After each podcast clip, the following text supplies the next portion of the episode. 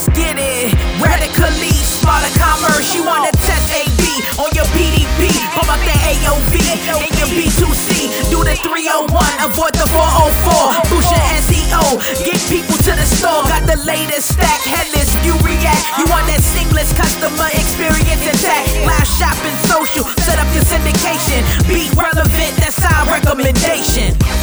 Radically Smarter Commerce is a podcast presented by Apptus with focus on smarter commerce and merchandising.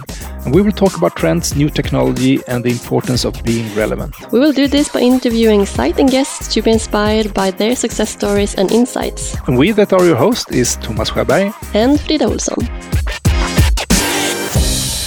Welcome back to another episode of the Radically Smarter podcast. And uh, here is Thomas, and with me I have Frida. Yes, and today we're going to talk to a real veteran within the Nordic e-commerce space. Uh, he's a journalist, and uh, we will talk about trends within Nordic e-commerce. Yes, I've listened into to his uh, to his own uh, podcast. So it's going to be really interesting to to talk to him, to have him as a guest and not a host. Yes, and he's he's a podcaster, so uh, he has the right gears at home as well. So uh, we will have some good sound quality here from his side as well which I think you can appreciate.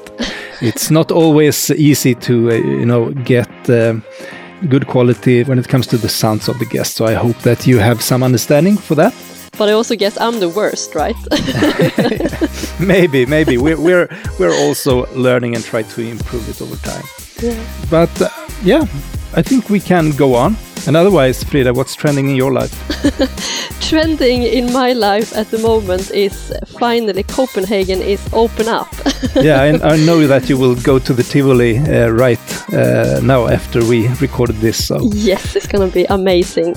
a little bit envious. I know my kids are really, you know, looking forward to go to Tivoli, but right now it's a bit of a hassle going to Denmark. So I guess we have to wait a little while. Yeah, but I look forward to to having you. It would be great to maybe go together. yeah, and maybe meet for for the first time. We haven't actually met since I started in in pandemic time, so looking forward to that as well. That's insane, but but it is it is correct what you're saying. Yeah, absolutely. But now let's go on and talk to Urban.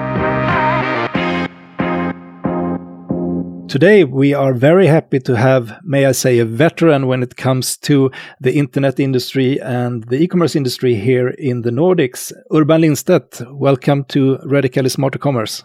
Thanks. Thanks for having me. And Urban is also a podcaster. He has the Swedish podcast E-handelstrender that's been going on since uh, five years and 182 episodes. Yeah, that's true. That's impressive. Uh, it's a lot of work. and also, if you're into history, you also have a, a history podcast, uh, uh, Historia.nu, I think it's called. Yeah, that's sure. But it's only one episode in English there. Okay. And it was a it was I was I was so starstruck because it was the the biggest military history in in the world like uh, and and so my English totally it was totally havoc. So I, afterward I have to in post production, I, I, had to say my questions again because I really, I, you know, I sound like a really stupid Swede. yeah, been there as well. yeah, I was about to say that's me in uh, almost every episode so far. yeah, it's you know we shouldn't be ashamed of our ex- accents, you know. Yeah. So how about maybe start by telling uh, telling us about yourself? How did you get into e-commerce? Yeah, I'm a journalist by profession, and uh, year 2000 I, I started working for a magazine called Internet World who was actually at that time the second biggest magazine in Sweden, and we covered the internet. And that's since that I, have been um, covering e-commerce professionally, actually. So, how did you end up at Internet World? I, I, mean, I'm I was a frequent reader, definitely, and I remember you since then. But uh, how did you end up there? Yeah, it was no, it's really uh, was by coincidence. Uh, a friend of mine, you know, I needed a job. I was living in Gothenburg, and a friend of mine man talked to a friend of his who worked at the magazine, and so they just called me up and asked, "Do you want to work for us?" And I didn't really want to do that because I had a small son at that time, so I didn't want to move from Gothenburg. But they called me another time, and then I moved there, and, and it was yeah, I, I, I, I stayed there for five years, and it was really interesting time of my professional life. And was there a point where you sort of went from covering internet related topics in general to more focus on, on e-commerce or? I've actually been focusing on e-commerce all the time. Uh, and I, at this time was, you know, there was new, new e-commerce players every week. And I, I did like mystery shopping every, every for every magazine. Uh, uh, so I shopped a lot in, in, in the new shops and try them out. So no, uh, but I always in one period there I was also the broadband editor. You, you know that you have that name, you know, broadband editor. Yes, we had broadband Jesus and broadband editor. yeah, yeah, and I, I met them all. These guys, you know, broadband Jesus and everyone. So. Uh, but I, I, would say it's, it's still still really in, e-commerce is still interesting but but now it's like mainstream. But uh, as you know, it, I mean, it's really sh shaping uh, the time we're living now. I think the the pace the pace of of, of the change now it's bigger than we. I don't think we really understand it why we're living in it. That the change is very big right now. Yeah, I think. Uh, I mean, on, on everyone's lips in that sense, it, of course, it's the pandemic and, and the COVID, but do you think it would be this, the same uh, speed or is that the, the, main reason for it? Yeah, the, the pandemic is obviously the reason that the, the that we got a 40% uh, growth rate last year. But, uh, you know, it, it's just it's, it's just going to take a couple of years uh, faster than uh, if, if, if we didn't have the pandemic because a lot of the things that happening now they have started happening before the pandemic. Because if you talk to like in Sweden we, we talked about peak peak shop in uh, 1918 that was the year when you could say that all the growth went from the, the physical store to the to the online stores so after after the, after that time, all, all the growth is in the online store. Okay. So your Swedish podcast, E-handelstrender, that means e-commerce trends. Yeah. So of course we want to talk to you about e-commerce trends. So what kind of trends do you see right now is going on? Yeah, there's there's a lot of thing happening all the time, but uh, yeah, but the, the, the obvious thing that is not so interesting to discuss is the, the, the pace of the growth right now. But you bigger the you bigger the e-commerce part will become of the of uh, the retail industry. You know, it, I, I, would think it, it, it will change the way we look at retail. In, in, in, it's difficult to tell how, but in a depth in, in depth. So that's one thing. But and and one of the biggest things that happened last year in, in, in the Nordics was that uh, Amazon finally entered the market. And I, have been actually talking about this for three years. I, I, I've been on, on events and things and, and said that now Amazon is coming. But so it's good that they come finally. Yeah. Uh, but but but I'm not so sure about that Amazon will change the the Nordics uh, retail industry so much. I think they they it's they come too late into the market, and uh, some people. I hear people saying that uh, Amazon will have 50% of the online market in five years. I don't believe in that. Maybe they're going to have four or five percent in, in five years, and maybe they like 10% in 10 years, but they won't change how the the e ecosystem in the Nordics. I, I, don't believe that. Yeah, so I spoke to a person that is responsible for the the marketplace um, at Amazon mm. um, last week. So we're probably going to have them on the show as well. Maybe they are not of the same opinion, but it's going to be interesting to talk more about that going forward. So yeah, but you you never know what what turn the the industry will take because I, have been going into depth in the Chinese e-commerce industry that I would say it's much more interesting than the European or, or the American. And there, there you can see totally new players like Pinduoduo that have a different way to, to sell things, more social social selling uh, than than uh, the big marketplaces. So and and the Chinese e-commerce industry is even more concentrated to a few player.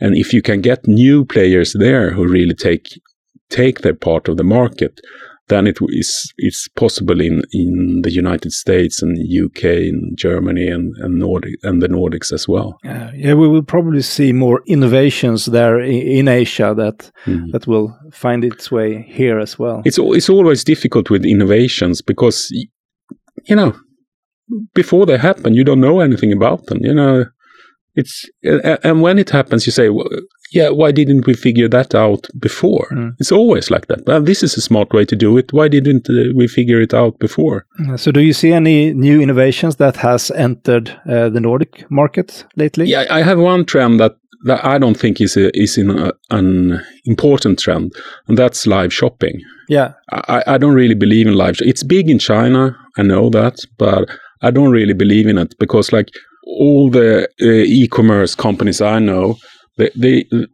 they work, work very much with uh, to, to have an effective business, and I can't see it's an effective way to to sell sell things to have one person standing with a camera. Oh, it's it's hard to scale. It's it's it's. Uh, I would say it's impossible to scale. Yeah. But if you see in Chinese, China is a really big market, and they have like thousands and millions of influencers who can have this as their business, and they have a they have an e-commerce system where it's based on marketplaces. So I think it's it's more of the the small sellers to to reach out there. Yeah, we don't have that kind of business model in in, in the Nordics. I think we have seen some cases where companies have, have been able to scale a model that when you look at it first, it doesn't seem to be as scalable. We have NA-KD that, that sort of did this with with the influencers, and uh, yeah, who knows? Maybe some figure out how to do it with live shopping. I don't know. Yeah, it, it you know all the e-commerce people they're really interested in this, and a lot of big companies is tr- trying it out. So people are open to try new new things, but uh, no, I don't think it's going to scale. Yeah. So we talked a little bit before about what trends that we could talk a little bit more in into detail here in this podcast. Mm. And um, we uh, decided on D2C, direct to consumer. Yeah. Also, what is happening when it comes to delivery options and, and so on here in the future. Mm. And digital products, which is kind of a new thing, I think, as well. Mm. But uh, if we start a little bit with D2C, so when we talk about this, is it mainly new players that enter the market and start this from scratch, or is this a way that traditional brands have changed their business model, or what does the landscape look like when when we see people that has succeeded with this?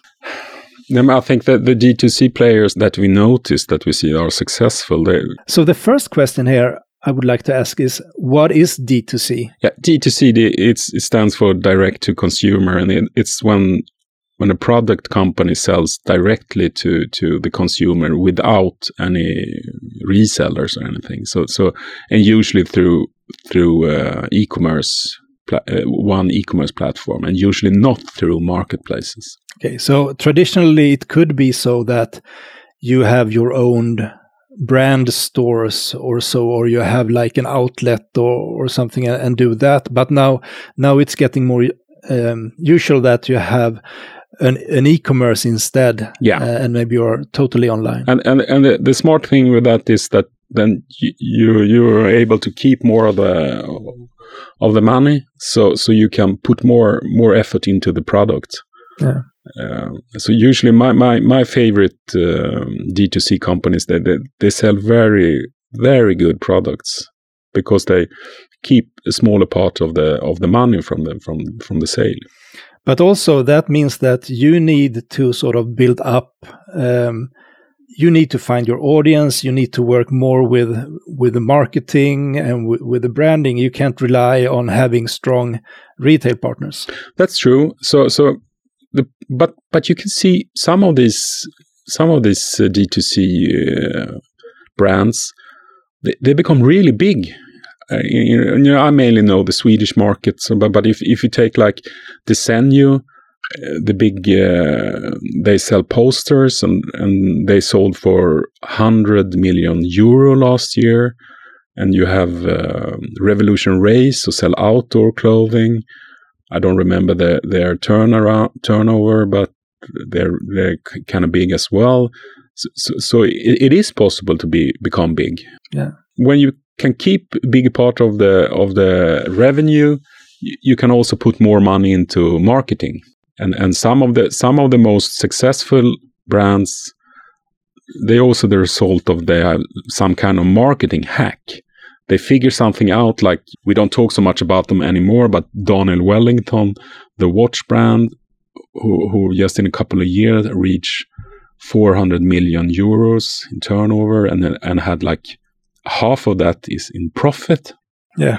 it is like it's bizarre how you can do that It's crazy, but you mentioned marketing hack. What, what is a marketing hack? that, that you you you oh, because of the marketing as you know the landscape changed so fast so and we, we get new marketing channels all the time so i- i- if you're really into it and, and you realize like daniel wellington did that they can use a lot of micro influencers to reach out. They just send out a lot of watches to people uh, who, then wrote about it in their in their social channels.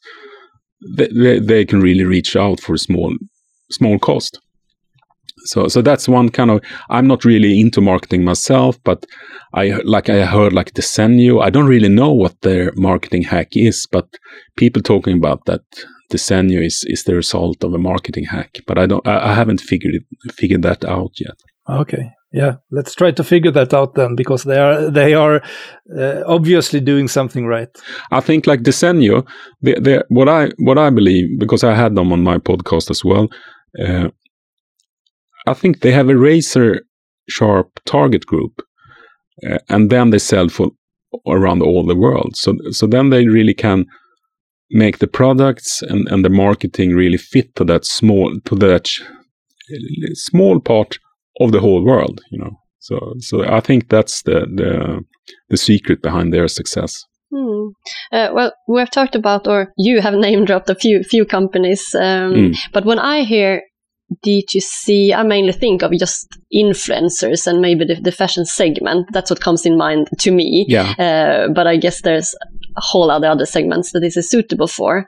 Uh, but who else is doing this? one of the biggest success th- that that you have influencer behind is Caia Cosmetics, and and she she uh, Bianca Ingrosso I would say is probably the most the most famous influencer in, in in Sweden. I think she's big in Norway as well. Actually, you know she built built a really big cosmetic company just in a couple of years, and and uh, yeah, and she she's you know she made a lot of money before that, but um, she's sold.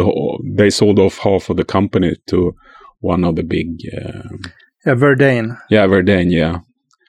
So, so she doesn't have to work anymore if she don't, doesn't want to. No, No, I think they got 200 million uh, Swedish crowns for half of the company. So yeah, pretty good. pretty Uh, good, pretty good for a couple of couple of years work. Yeah, Yeah. but I think that there, there, I think there are more, more of that uh, influencer, in, influencer uh, D2C mar- uh, brands in Sweden as well. So there, there's a lot of them actually. Uh, since we're talking about uh, Bianca and, and, and Caia Cosmetics and, and, and influencers and, uh, and such, I think, I mean, the, the success behind it because they, they sometimes or quite often they are actually the target group for the product they would like to sell. So of course they got great insights about uh, who's going to buy the products and their needs, etc. Yeah. Uh, but I guess they maybe not have so much knowledge about how the retail chains work and don't have any contact uh, in in such uh, like the most of the more traditional companies have.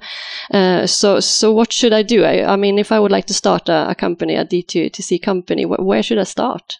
But I- I'm not sure. I'm not sure you have to know how retail's company works if, if you do a D2C brand because you only have to know how, how e-commerce works and, and you only have to know know usually you know how to reach out to to your target group. So th- because I would say that the biggest problem for most e-commerce companies is to reach out to the customers. But if you already have the customers at your knee, you know, Yeah. You just have to start doing a good good product and and Yeah, technology is so more accessible now, and there is SaaS solutions around basically any type of functionality you need for your e-commerce. And it's easier to bring someone in that can help you with those practical things than to bring someone in that will sort of make a good product or or get the audience um, for you. yeah, I think I think it's more difficult to do the product than to do the selling. And as as Thomas says, is it's it's it's actually quite easy to start an e-commerce shop today. It's it's it's it's but um, it's only get difficult when you that kind of customer you work with that they have really a lot of customers and really a lot of traffic. Then it becomes a bit problematic. But then you have the revenue, so then you can hire hire people like you who can help them with that. You know. No, that's true.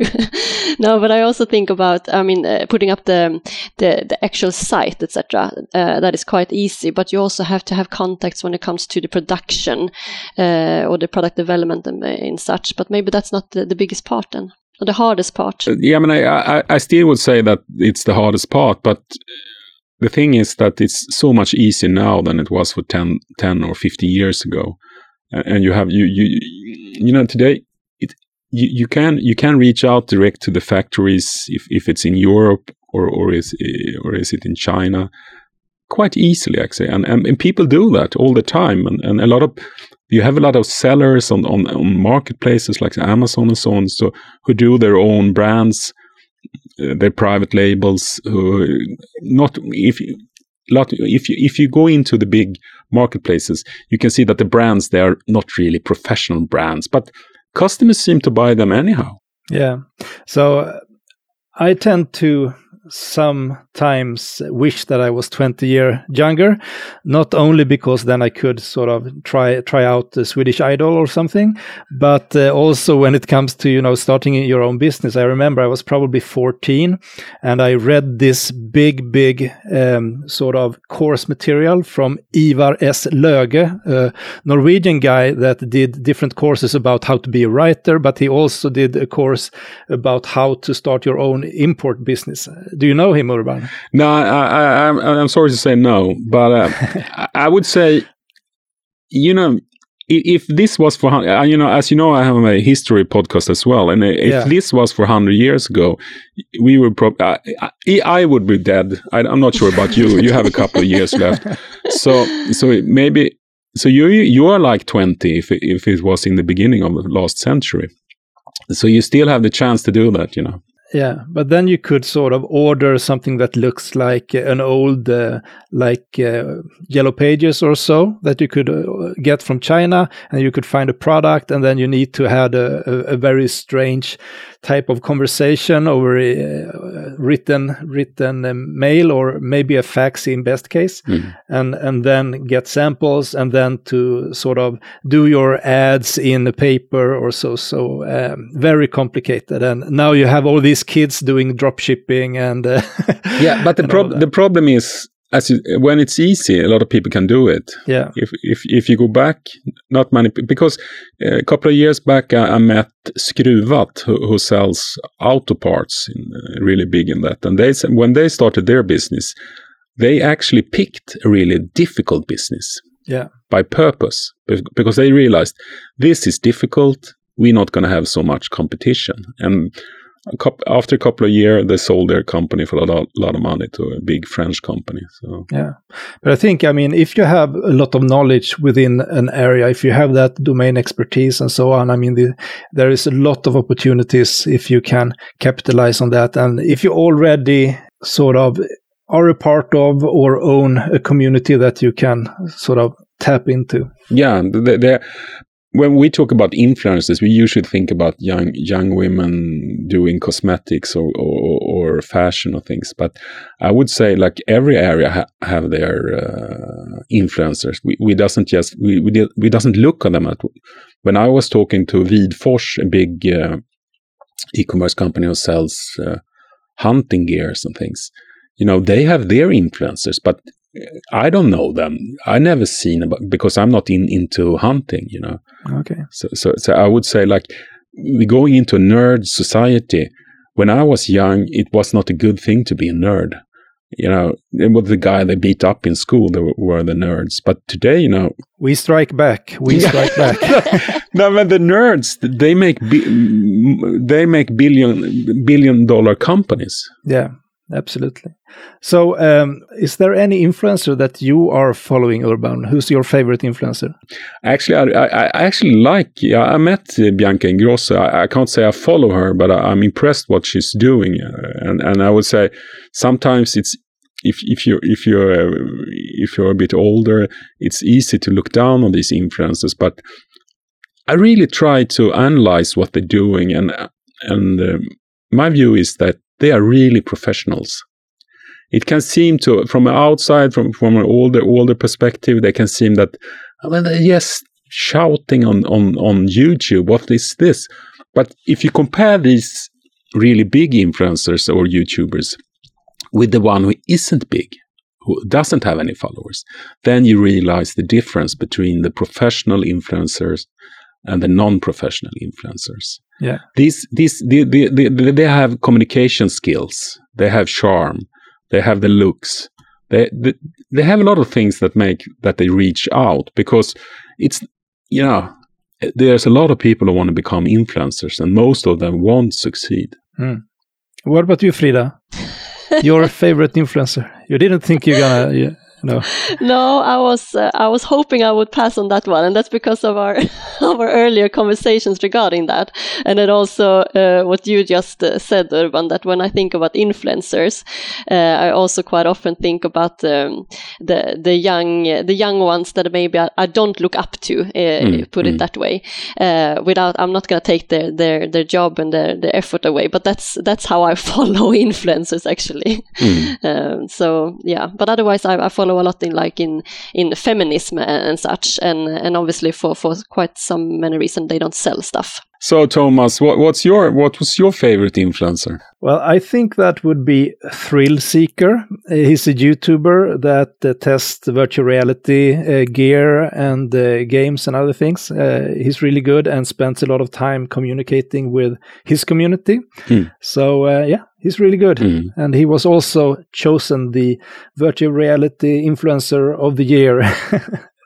Uh, this year, so yeah. I, mean, I don't have I don't have a fa- favorite, but I, I use them a lot when I, especially when I buy technical gears, because I always go out to YouTube, and there you you always find kind of smart people who check the gears out and try them, and and I'm I'm a lot of them are really impressed. A lot of them are amateurs Mm. naturally, but a lot of them are really professional in what they do, and they usually do much better videos than the companies who sell the products. That's I think that's interesting that you have these guys on YouTube who may who do it better than the people who really know know the product. Yeah, and I think I mean us that are doing podcasting, there are so many people out there that is so good at you know reviewing microphones and equipment and software and so on. So yeah, it's really amazing.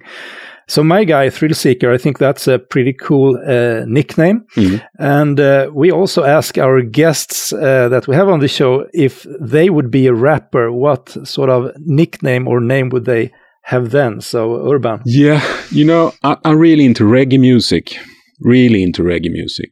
Okay. and uh, I would say that the first rapper they were they were Jamaican people.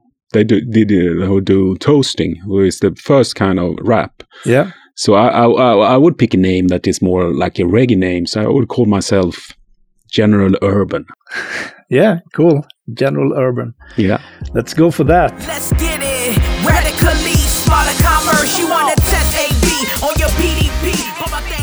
All right, so to continue with uh, the next trend uh, about delivery. So I've been quite surprised lately that you can't get more things home delivered than, than you can. Uh, I find myself going to the post office almost every week to pick up things that my children has bought online, and I'm not sure if they buy on the wrong places, but I would expect, especially in these times, that you could get more delivered to your home. It's true that it's you know I live in Stockholm. We we had home deliveries for for many years, but they haven't been really good services. Like uh, PostNord has had uh, home deliveries for a lot of years, and and they're really really bad home deliveries actually.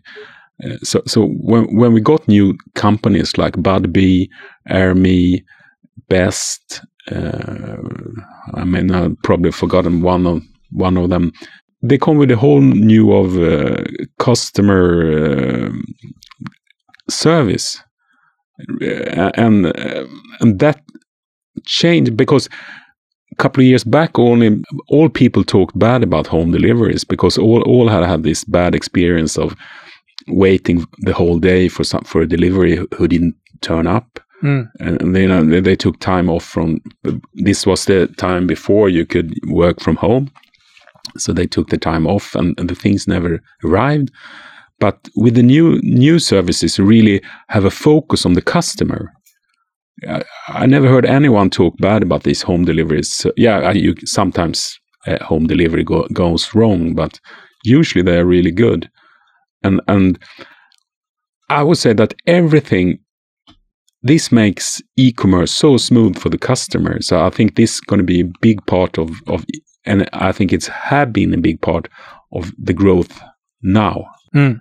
And I know several when I was talking to to to some companies, they they, they see when they go into their their figures, they they can see people who use their home delivery option. They come back off more often to buy stuff from them because they have a really good experience. Yeah, I mean, I would pay quite a lot more for home delivery than a pickup service now. I mean, I don't care if the product costs 20, 30% more if I get it home delivered. Of course, maybe not if it's 10,000 crowns, but I mean, if it's, uh, Mm. if it's, if it's, you know, regular products, if it's clothes, if it's uh, food or whatever, if I can get it home delivered, I mean, right now that's a no brainer for me at least. And we and we have a we, we have another no- another new services who, who is uh, that's that's coming strong. It's it's the delivery boxes. That's not home deliveries, but they're they're somewhere between going to the shop to pick out your your parcels or or getting at the door at home. People are not so keen on going to the shop and standing in queues to get their parcels out.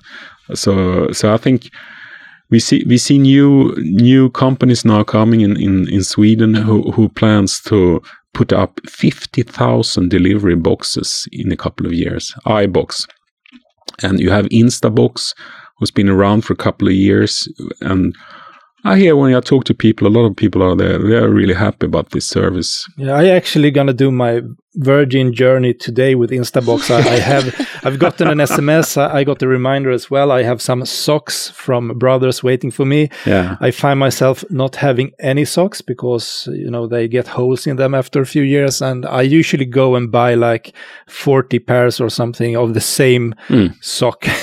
and now it was a while ago, and it's time again. So uh, Yeah. And I think it can can be if, uh, if you see uh, you usually you you go to yourself when you think about these kind of services, but uh, probably I'm not sure about home delivery going to take the whole market because if if you're young and you move around a lot, maybe you don't want to have a home delivery. For then you you have to be now after the pandemic, you don't have to be home anymore because you can just put a sign in the app that that they can leave it by the door. Uh, so so but but I think this home delivery options and and it's really good because these startup companies the big the big change coming when the really big logistic uh, companies like PostNord and so on when they they change then the whole market change. And they have to change when you get these new startups who, who, who come with a better uh, a, a better service for the customer. And I, I would see that I think that PostNord has uh, their app has become so much better last two years or something, and that uh, they, it wouldn't have happened if you, if you hadn't had these startups. mm. so Frida, what do you prefer when it comes to delivery? I must say uh, it's a it's a two step uh, rocket here when it comes to to me liking home deliveries. But but first of all, I think it's a big difference uh, between Sweden and Denmark, uh, and I was quite surprised that Denmark seemed a little bit more in in uh, what do you say in in in front of uh, of the- Sweden market in that sense of home delivery because a lot more often, I think, people use uh, home delivery. And I think also the time slots uh, are shorter than in Sweden. You mentioned before, like you have to sit home the whole day.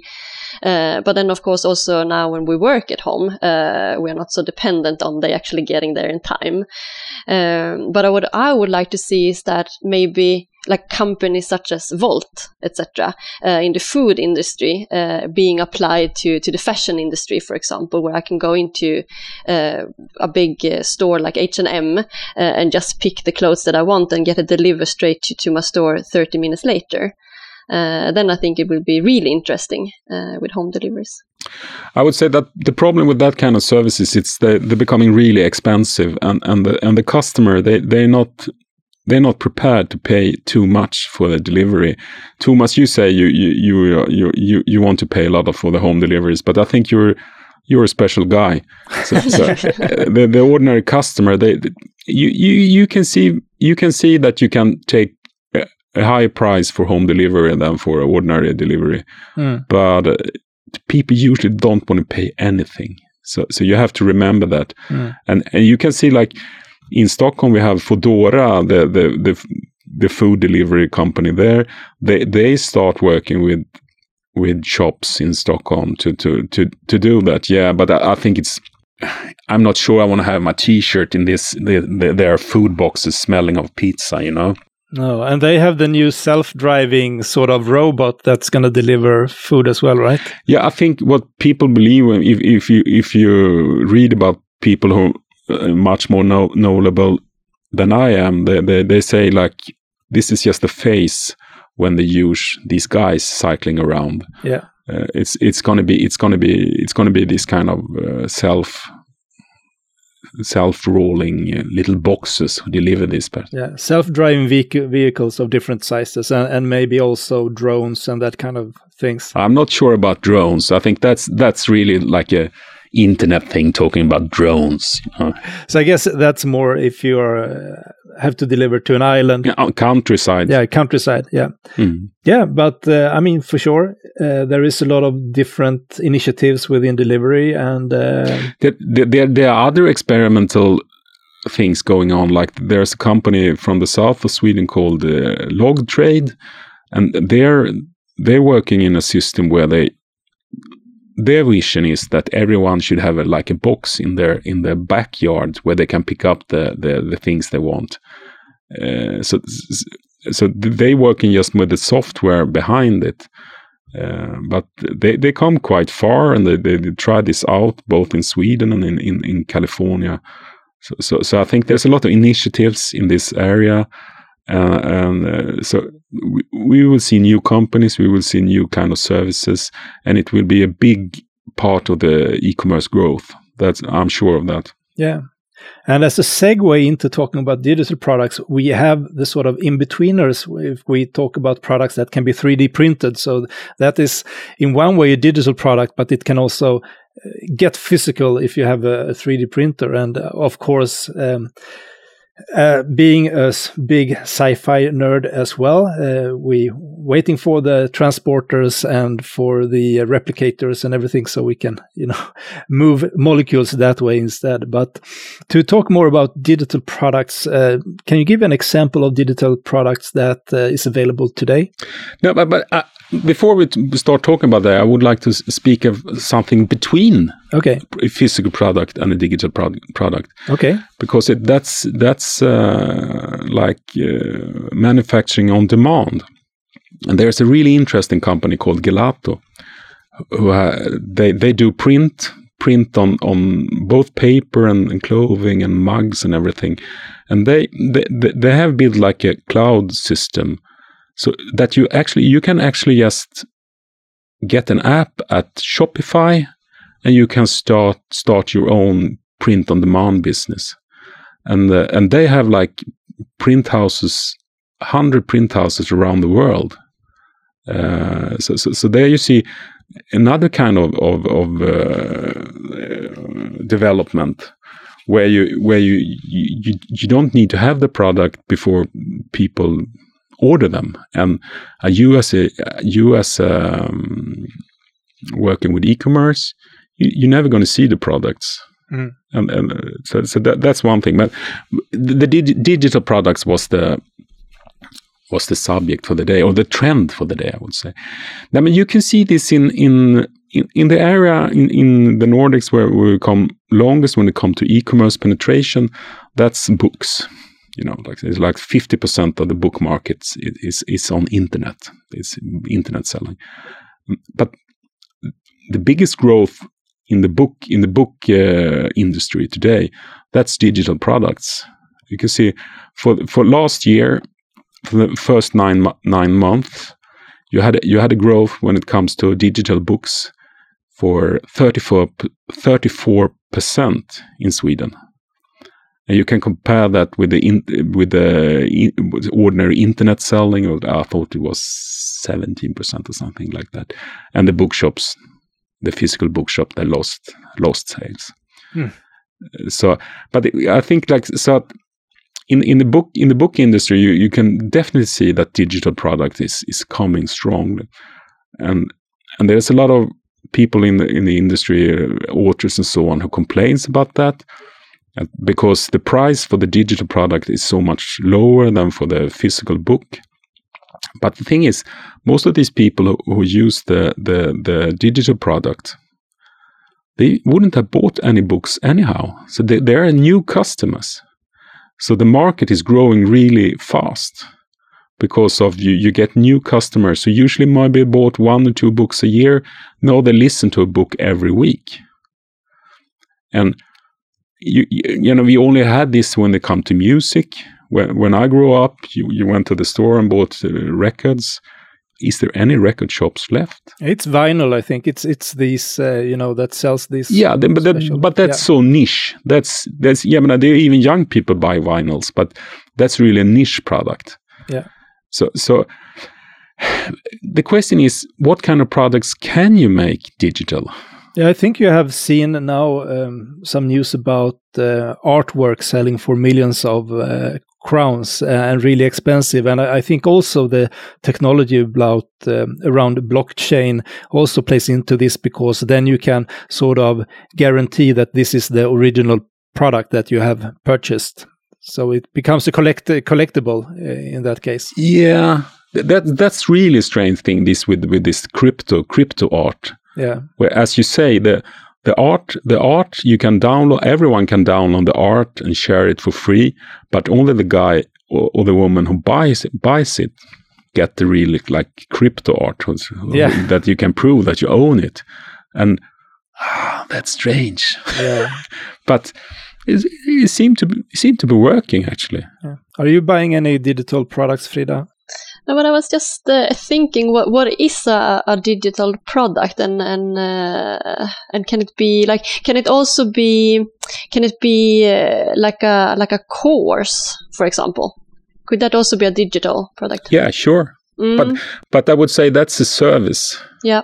So so so so if if if you're really strict to products, I wouldn't say it's similar. Um. Yeah. I, I don't know. I, I can't come up with anything really when it comes to digital products. Uh, it's a lot of, you know, when you look at games, I think when your kids are playing games on the phone, yeah, uh, they can buy, you know, uh, perks so they can get new clothes to their uh, avatar uh, and, and, that kind of stuff. And that is a, a really big industry. And I think also when we look a bit further on, when uh, augmented reality and so will come into place, then we can actually decorate our home with the digital art that you will see sort of when you have the AR glasses on. Hmm. And um, and also I think that will go into fashion as well. So I mean you can go around and people that have these devices on, which we're all gonna have eventually, we're gonna have it hmm. in lenses, we're gonna have the uh, Neuralink operated into our brain or whatever. And they're gonna see those digital clothes notes that your digital stylist have helped you with. And then you can you know you don't need to shower you don't need to do anything. You can just you know put on your digital suit and go out. Then you see like when you, when it comes to hardware uh, you know you don't really buy for the updates and so on how hardware but you, you can see a future where you probably can buy uh, third party updates for your hardware mm. because like I, am I'm, I'm a big fan of Sonos Sonos loudspeakers. I have I have a really old Sonos loudspeaker at home, and it wasn't so good. But after I had it for two or three years or something, they were I, I updated the firmware, and after that it sounds wonderful. Mm. So, so, so that it's. I think it's really interesting also that kind of that you can re-update existing products, and I think that that that can be one thing of the future. And I, people are smart. I think I figure out they could you you could like breathe new life into your computer and things so on with I actually done that myself. I, I had really bad bad Mac at home, like eight year old, and was you couldn't use it anymore. So I installed Linux Linux on it, and then I, I bought a new battery and changed it, and I have a new computer. You know, it's working perfectly fine now. Mm. But you know, it's it's more for the nerds. You know. Yeah. But probably, I mean, digital products will be huge. Uh, there will come a lot of new applications around this. And I mean, since it talking about scalable, that's the perfect example about the, the perfect product, so to speak. So yeah, probably see a lot of innovation in this area. Yeah. And, and, and you can see that the new generation who's growing up, you can see that because I'm, I'm, I'm really stuck in the old analog world in some ways. I think like the real well value is when you buy something physical. Yeah. But I, I, see with my own kids that they not really, you know, they can spend a lot of money buying perks for their games and so on. And, and for them, it's a real value. For me, it's like a ripoff.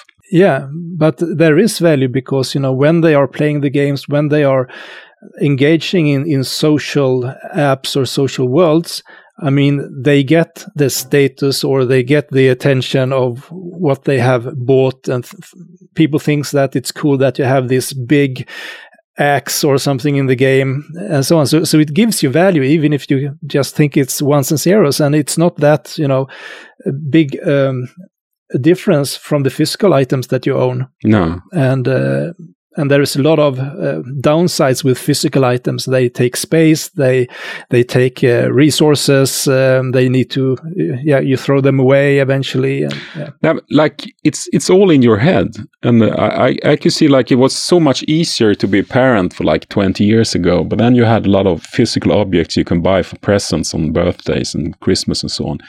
You know what can you buy for your kids today? You can buy them a good phone. You can buy them a good computer and then they don't want anything else. They, they would be offended if I bought them a record, you know? so, Frida, what do you buy for your kids? no, I think it's absolutely correct what you are saying, Thomas, and, and you too, Urban. Yeah. I, I buy new worlds uh, in uh, in the app, of course. Mm. Uh, that's for, for Friday. You can actually choose if you want to have uh, lördagsgodis or if you want a second world in his new game. And uh, I must say, quite often he chooses the, the new world or next level or whatever purchase I need to do uh, instead of the candy. So, yeah.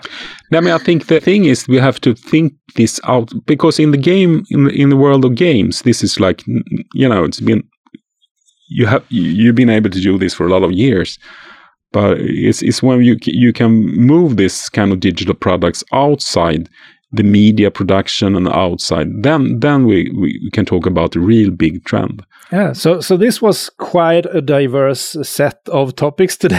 It was this was uh, direct consumer deliveries of the future and digital products. But I mean, it was great having you on the show, Urban. We really wanted to take advantage of your sort of broad insights, and uh, really nice to have you here. And I will encourage everyone that knows Swedish to tune into your podcast, De Handelstrender and Historia Nu.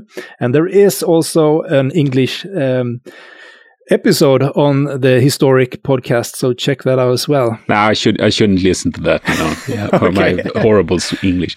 Big thanks for having me. It was nice talking to you. I, th- I thought i thought we had some insights here haven't we? Yeah let's hope so. And and uh, everyone out there uh, please reach out to us if that you want to know even more in one of these topics. So thank you and see you around. Okay see you around. Thanks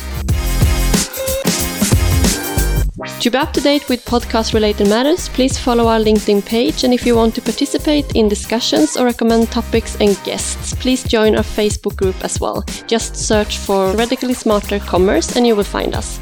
And of course, if you want to contact me or Thomas directly, you can always reach out on LinkedIn. and you find this podcast on all platforms such as spotify apple podcasts google podcasts and acast as well as at radicalsmartercommerce.com don't forget to subscribe and leave a review if you like the podcast. It helps us to find new listeners. And you can also follow Apptus at linkedin instagram facebook and twitter. See you in two weeks